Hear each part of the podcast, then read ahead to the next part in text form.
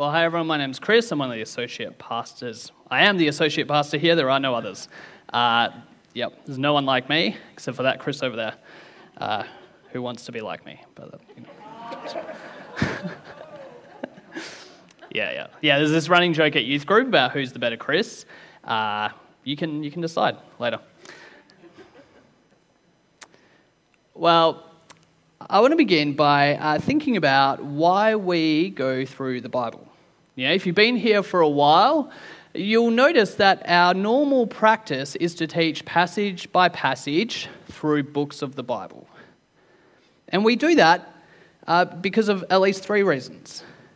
Number one, it means that we're not preaching our hobby horses every week. Now, let's just assume me and Glenn have hobby horses. Uh, if it was up to us, we'd probably be preaching them every week. But preaching book by book, passage by passage, means that we avoid that trap.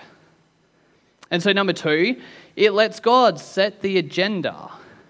And so, in God's providence, we're up to Titus chapter 2 today.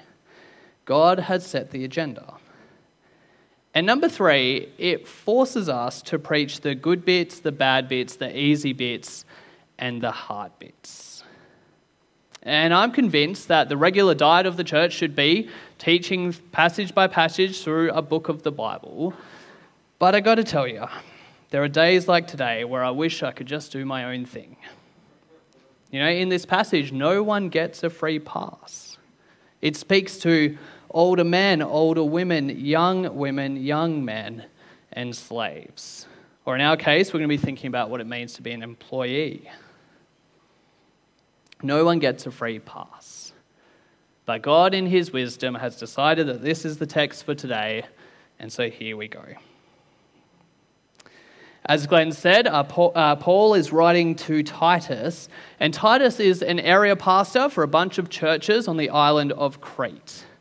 And in this passage, Paul is telling Titus how he should instruct various groups within the church.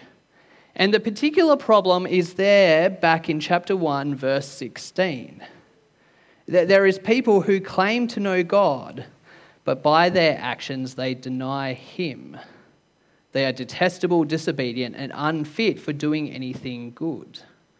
There's these people who claim to know, know God, but they deny Him by their actions.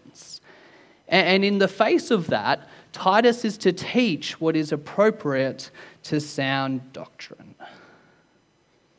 You know, words can harm and hurt, but Titus is to seek to speak words that bring strength and healing.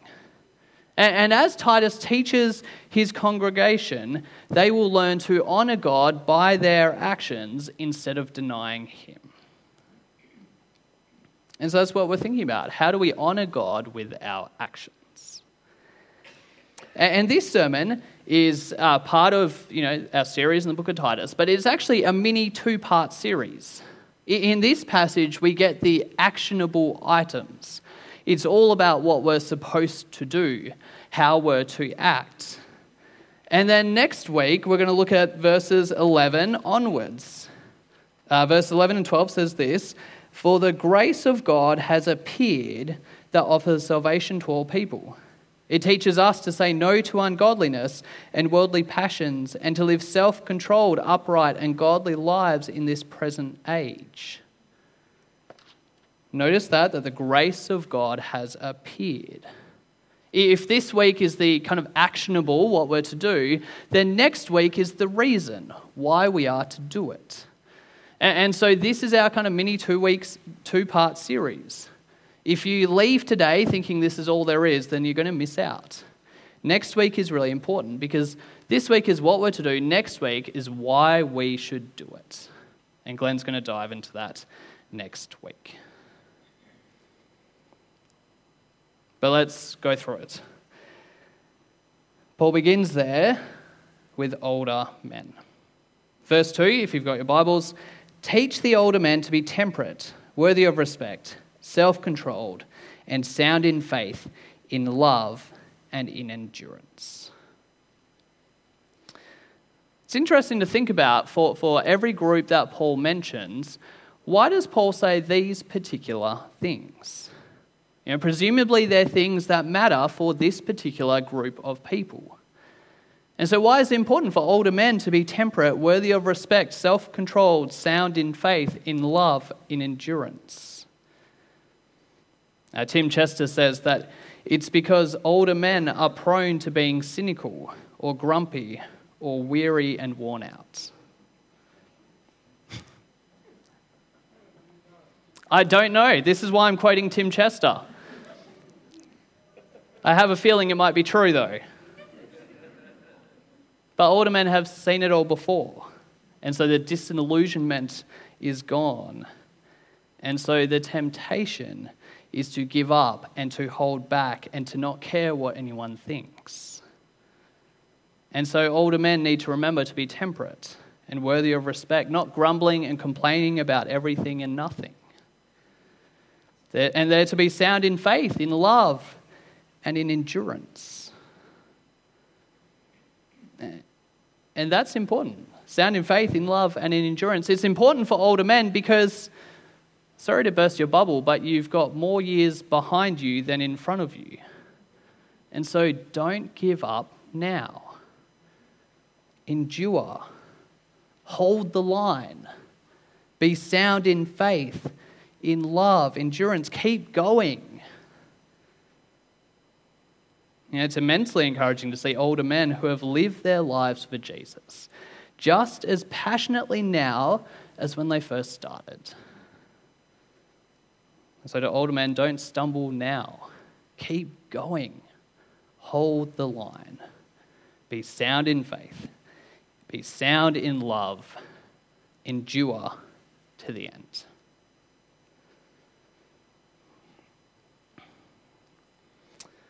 Then Paul turns to older women.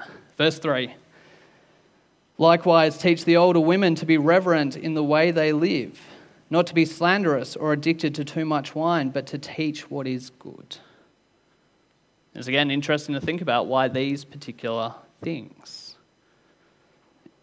And it's somewhat similar to the older men. They're to be self controlled, to be reverent in the way that they live you know, perhaps with age comes the temptation not to care about how, to, how you act or think, not to care about what you say, not to care about what you do, not to care about how much you drink. But this stuff still matters, even when you're getting along in years. And so, particularly to older women, God's word says be reverent in the way that you live. And don't be slanderous. You know, words can hurt. There's that, there's that silly little rhyme Sticks and stones may break my bones, but words will never hurt me. It's rubbish. Absolutely rubbish. So, women, what you say matters. Use your words to bring health and healing, not to tear down. And teach what is good. Now, you've got the particular job of teaching younger women. So, verse 4 and 5 Then they can urge the younger women to love their husbands and children, to be self controlled and pure, to be busy at home, to be kind, and to be subject to their husbands, so that no one will malign the word of God. Love uh, younger women, uh, love your husbands and children. That seems pretty obvious, and something that doesn't need to be said, but we've got to remember this was written in the first century. And so arranged marriages were still reasonably common, and it was common to abandon unwanted babies. And so Paul says, Love your husbands, love your children. And even though we're not facing those specific problems these days, it doesn't lessen their importance. You know, think about those times where you've been home with the kids all day, you're worn out and you're tired and you don't have any more to give. It's in those moments you need to be rem- reminded to love your children. Or, or when your husband does nothing for Valentine's Day and your birthday is a little bit lame, and when his spaghetti is better than yours. Love your husbands. Verse 5 Be self controlled and pure, to be busy at home, be kind, to be subject to their husbands, so that no one will malign the word of God. Paul says, Be pure.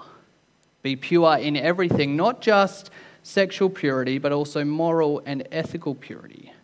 Purity in your actions, in your thoughts, in your words, above reproach in everything.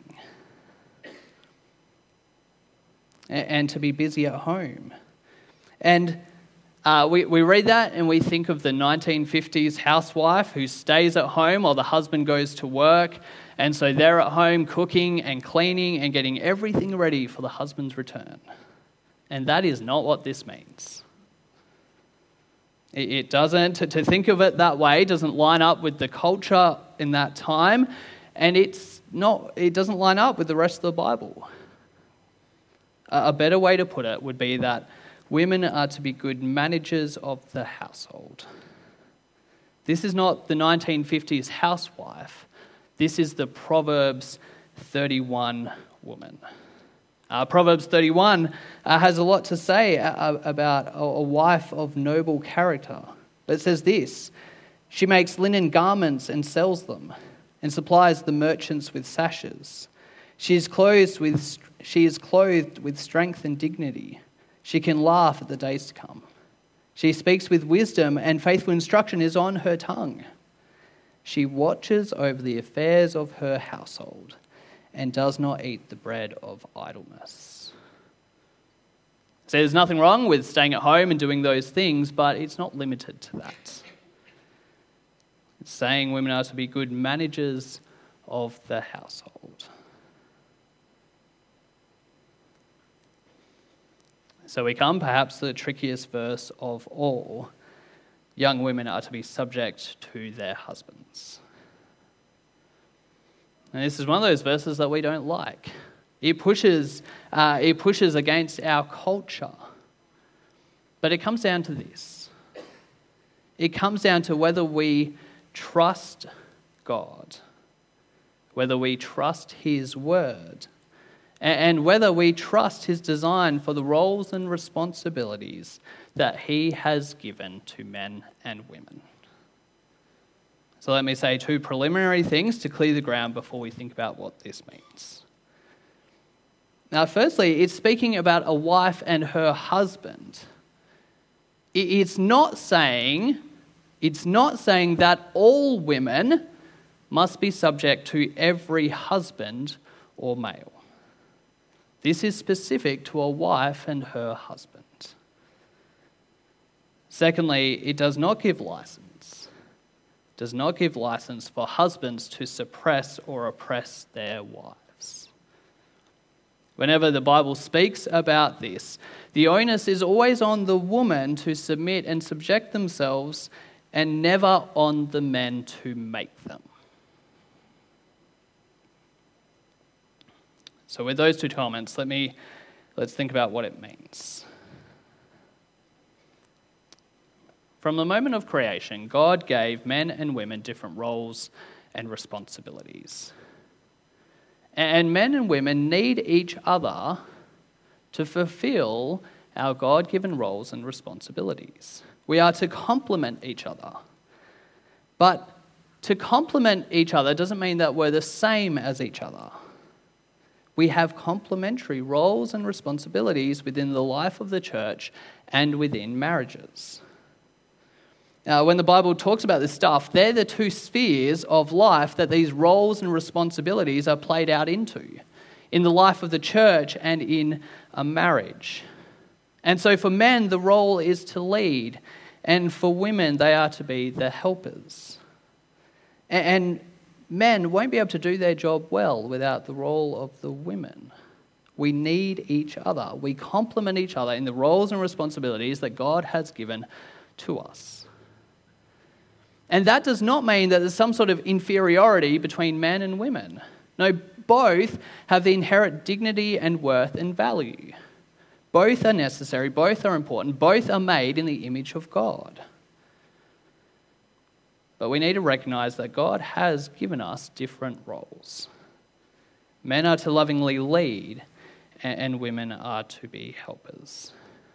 And both those roles are important for the good of the church and for the good of the marriage and the good of the family. And we need to trust that that is true. Trusting God. Now, there's heaps more I want to say, and way more nuance and qualifications that I'd like to make, but let me make this practical for now. Now, I know that this passage is speaking about marriages, but what I'm going to say applies both to, uh, both to the context of men and women within a marriage and also to the context of men and women in the church. And so here are two things. Number one, we need to trust God. We need to trust that God knows what He's doing when He says this. If He made the world and He made it good, then we need to trust Him. Of course, sin means that relationships between men and women and their roles and responsibilities will go off course. And even though we might experience that, we might see it, we might feel it, uh, even though we might see the devastating effect of sin as it ruins and corrupts men and women, that doesn't mean that we can just throw the baby out with the bathwater. Just because men and women mess this stuff up doesn't mean that God is wrong. We need to trust God and trust that what He says is best. That's the first thing. And secondly, we need to trust each other. It does no one any good if we're always treating each other with suspicion. And so, to women, you need to trust the men. You need to trust the men that God is working in them to lead well and to lead lovingly and sacrificially. Trust that they are seeking to be obedient to God and to serve Him faithfully. And to men, we need to trust the women. We need to trust the women that God is working in them to be subject to their husbands and to the way that God has ordered the church. You know, sometimes I think, sometimes I think that everyone is just walking around on eggshells because we're fearful that the egalitarians are going to come in and take us over, and, and that one day we're going to have like a woman senior pastor and, and women preaching. And so we run around scared and we don't let women do anything. And that doesn't work in a marriage, and that shouldn't be the case in the church. Men, we need to trust the women that they know what they are doing and trust that they are wanting to be as obedient to God, just like we're trying to be obedient to God too. We don't need to be so protective of the roles and responsibilities of the other. Rather, we should aim at being more trusting to each other, trusting that both men and women are seeking to submit themselves to God and to His word. And so let's trust God and let's trust each other.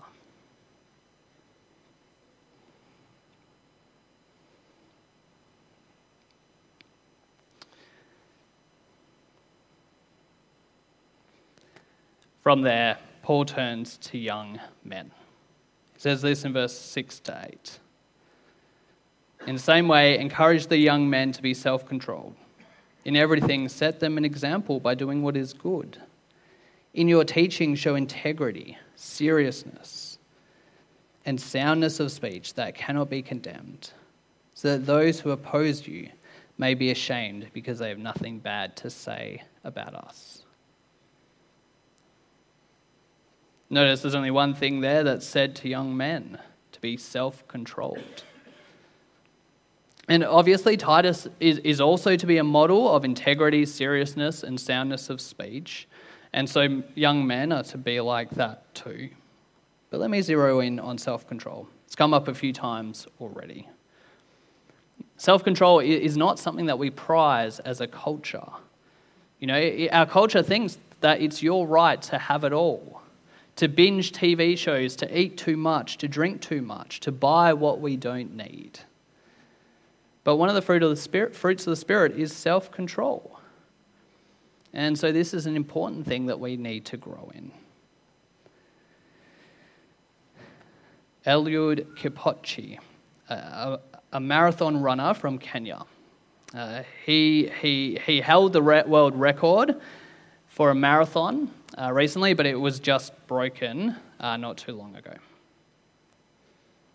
Uh, he, he's a marathon runner, and to be a marathon runner, that requires intense discipline. It requires self control. And Eliud says this. He says, Only the disciplined ones in life are free. If you are undisciplined, you are a slave to your moods and passions.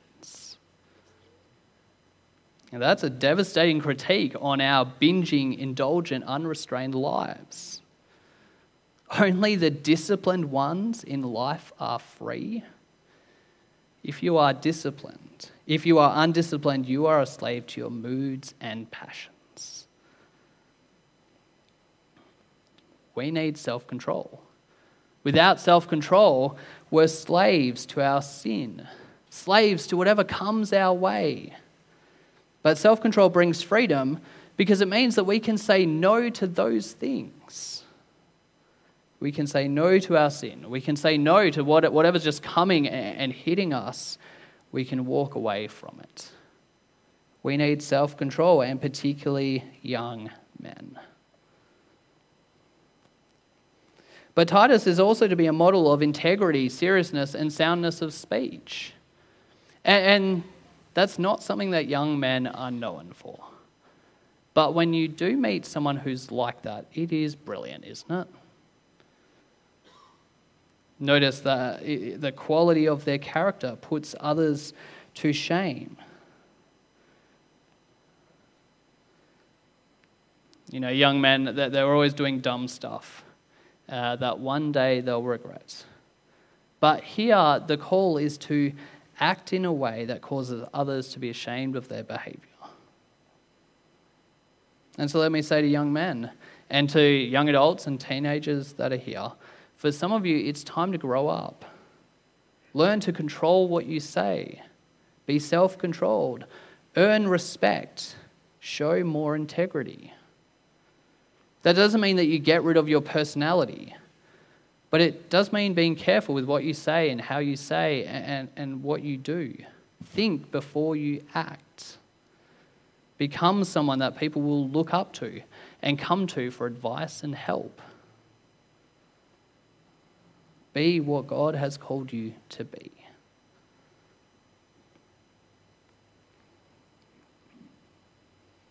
And the final group in verses 9 and 10 teach slaves to be subject to their masters in everything, to try to please them, not to talk back to them, and not to steal from them, but to show that they can be fully trusted, so that in every way they will make the teaching about God our Saviour attractive. Now, slavery in the first century was very different to how we perhaps think of slavery. Uh, unfortunately, slavery was one of those things that was just kind of a necessary evil in the culture. See, if we lose our jobs, if we go bankrupt, we've got this thing called Centrelink that will help us out. But in the first century, you didn't have that. And so, what did you do if you, if you ran into financial difficulty? Well, you would sell yourself to feed your family. It was this necessary evil. And it's not what we would think. See, slaves, they were looked after and they were treated as family. The Old Testament is very clear that you were to look after your slaves well. And obviously, the system was abused at times, but it wasn't, uh, it wasn't exactly what we think it was like. And so, the closest equivalent would be that employer employee relationship. And so we're going to think about that, what this can teach us about that. And there's nothing surprising here, but the surprise, uh, the surprise comes at the end when it says that they will make the teaching about God, our Savior, attractive. That as we be good, as we're being good employees, as our boss watches us, that should make Jesus more and more attractive to them. They should be able to look at you and think, oh, they're my most trusted employee. And weirdly, they're a Christian. But if that's what a Christian is like, then maybe there's something to Christianity. Maybe Jesus is worth checking out. Now, some of you have started new jobs recently, so let me give you my top two tips. Number one, let them know you're a Christian earlier rather than later. The longer you leave it, the more awkward it becomes. We shouldn't shrink from who we are. And so when they ask you, What did you do on the weekend? Your, one of your responses should be, Oh, I went to church on Sunday. It's an easy way of just letting them know that you're a Christian. We don't shrink back from who we are. And number two, picking up straight from the passage, don't steal. Be fully trusted in everything. And stealing doesn't stealing is not just taking money out of the till. Stealing is other stuff. Like taking home a pen. That's still stealing. Or stealing time. Taking that longer lunch break than what you actually have. Uh, I remember I remember uh, w- walking into work, and my shift started at 8:30, and that was when I walked through the door, and I said to the pharmacist in charge that day, I said to her, "Oh, I'm like, phew, I only just made it," and she was like, "No, you're late." I thought, like, I was there at 8:30. My shift started at 8:30, and she was like, "Nope, you're late." and that's exactly right. I, I fully trusted in everything. Not stealing company time. I was there to start my shift at 8:30 and there I was just walking through the door. Fully trusted in everything. And so not just to do with stealing, but fully trusted in everything. And so imagine, imagine the phone rings at work and you pick it up and you answer it, and it's someone who wants to talk to the boss. And so you go, hold on, I'll just, I'll just see if they're available. And you say, hey, you know, it's what's what, you know, so and so on the phone, they want to speak to you. And they say, oh, just tell them I'm not here. And here's what you say to that you say, I'm not going to lie for you, because if I can lie for you, then I can lie to you fully trusted in everything.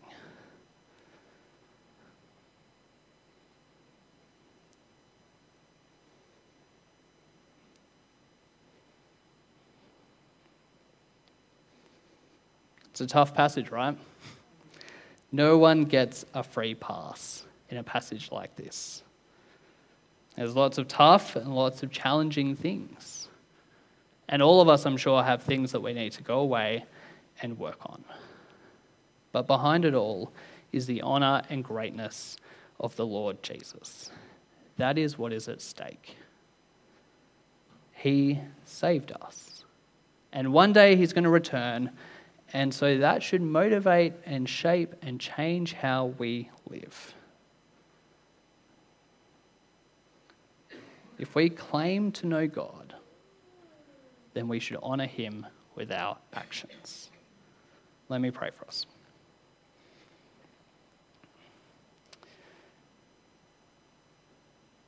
Father God, this is a challenging and difficult passage, and there's lots here for all of us to think about. Father, please help us to honor you. Father, we claim to know you, we claim to love you, and so please help us to live lives that honor you and respect you and treat you for who you are. Father, may people look at us and see your greatness. We pray. Amen.